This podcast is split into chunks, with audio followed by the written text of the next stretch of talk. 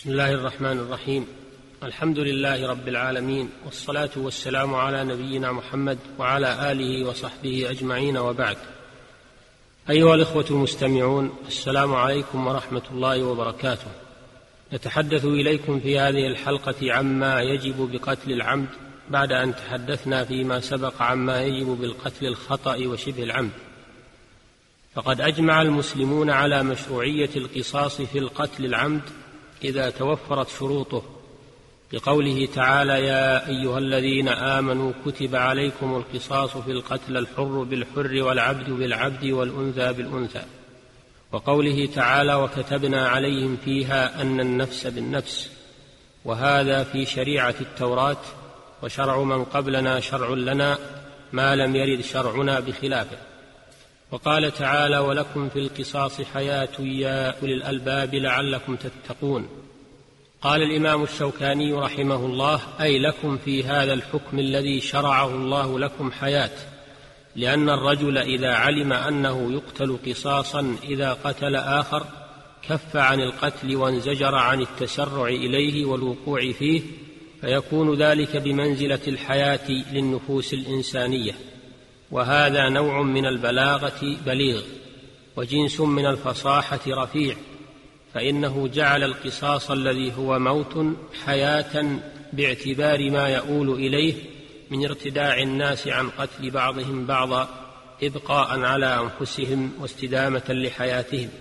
وجعل هذا الخطاب موجها إلى أولي الألباب لأنهم هم الذين ينظرون في العواقب ويتحامون ما فيه الضرر الآجل. وأما من كان مصابا بالحمق والطيش والخفة فإنه لا ينظر عند سوره غضبه وغليان مراجل طيشه إلى عاقبة ولا يفكر في أمر مستقبل كما قال بعض فتاكهم سأغسل عني العار بالسيف جالبا علي قضاء الله ما كان جالبا. ثم علل سبحانه هذا الحكم الذي شرعه لعباده بقوله لعلكم تتقون. أي تتحامون القتل بالمحافظة على القصاص فيكون ذلك سببا للتقوى انتهى. وجاءت السنة النبوية بأن ولي القصاص يخير بين استيفائه وبين العفو إلى أخذ الدية أو العفو مجانا. وهو أفضل فقد روى أبو هريرة رضي الله عنه عن النبي صلى الله عليه وسلم أنه قال من قتل له قتيل فهو بخير النظرين إما أن يودى وإما أن يقاد. رواه الجماعة إلا الترمذي. وقال الله تعالى فمن عفي له من أخيه شيء فاتباع بالمعروف وأداء إليه بإحسان. فدلت الآية الكريمة والحديث الشريف على أن الولي يخير بين القصاص والدية. فإن شاء اقتص وإن شاء أخذ الدية. وعفوه مجانا أفضل لقوله تعالى وأن تعفوا أقرب للتقوى ولحديث أبي هريرة ما عفا رجل عن مظلمة إلا زاده الله بها عزا رواه أحمد ومسلم والترمذي فالعفو عن القصاص أفضل ما لم يؤد ذلك إلى مفسدة فقد اختار شيخ الإسلام ابن تيمية رحمه الله أن العفو لا يصلح في قتل الغيلة لتعذر الاحتراز منه كالقتل مكابرة. وذكر القاضي وجها أن قاتل الأئمة يقتل حدا لأن فساده عام. وذكر العلامة ابن القيم رحمه الله على قصة على قصة العرنيين أن قتل الغيلة يوجب قتل القاتل حدا فلا يسقطه العفو ولا تعتبر فيه المكافأة وهو مذهب أهل المدينة وأحد الوجهين في مذهب أحمد. واختيار الشيخ وافتى به رحمه الله انتهى. ولا يستحق ولي القتيل القصاص إلا بتوفر إلا بتوفر شروط أربعة. أحدها عصمة المقتول بأن لا يكون مهدر الدم لأن القصاص شرع لحقن الدماء ومهدر الدم غير محقون الدم. فلو قتل مسلم كافرا حربيا أو مرتدا قبل توبته أو قتل زانيا محصنا لم يضمنه بقصاص ولا دية لكنه يعزر لافتياته على الحاكم.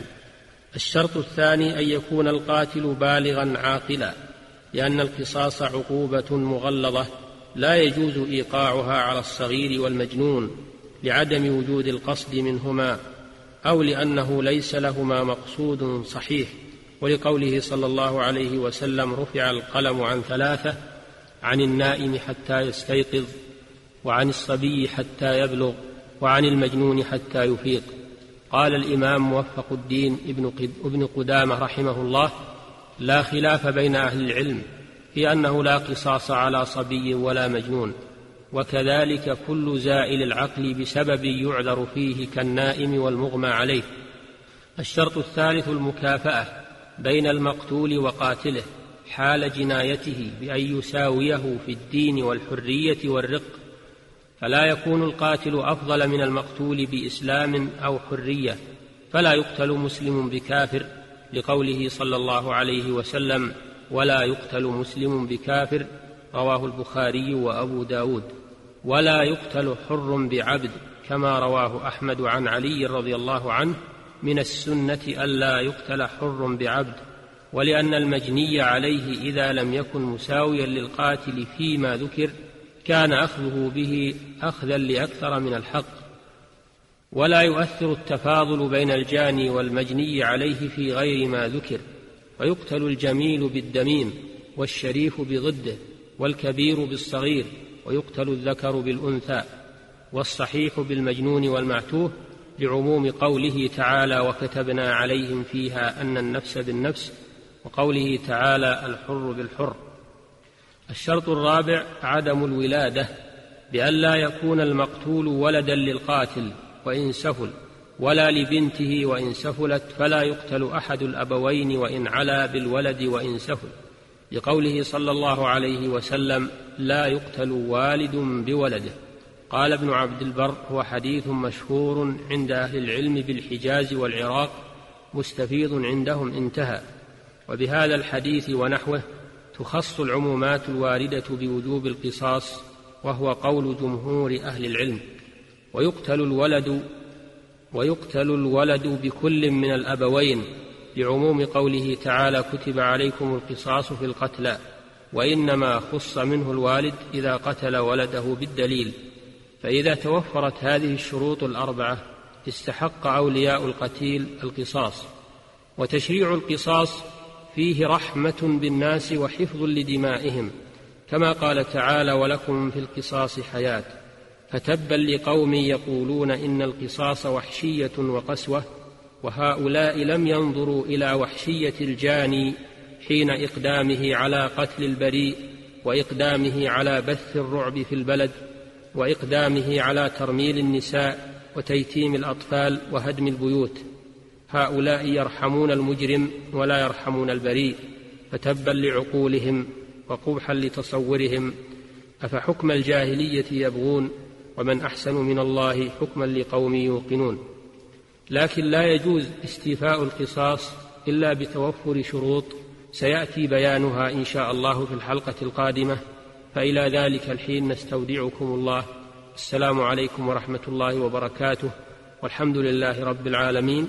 وصلى الله وسلم على نبينا محمد وآله وصحبه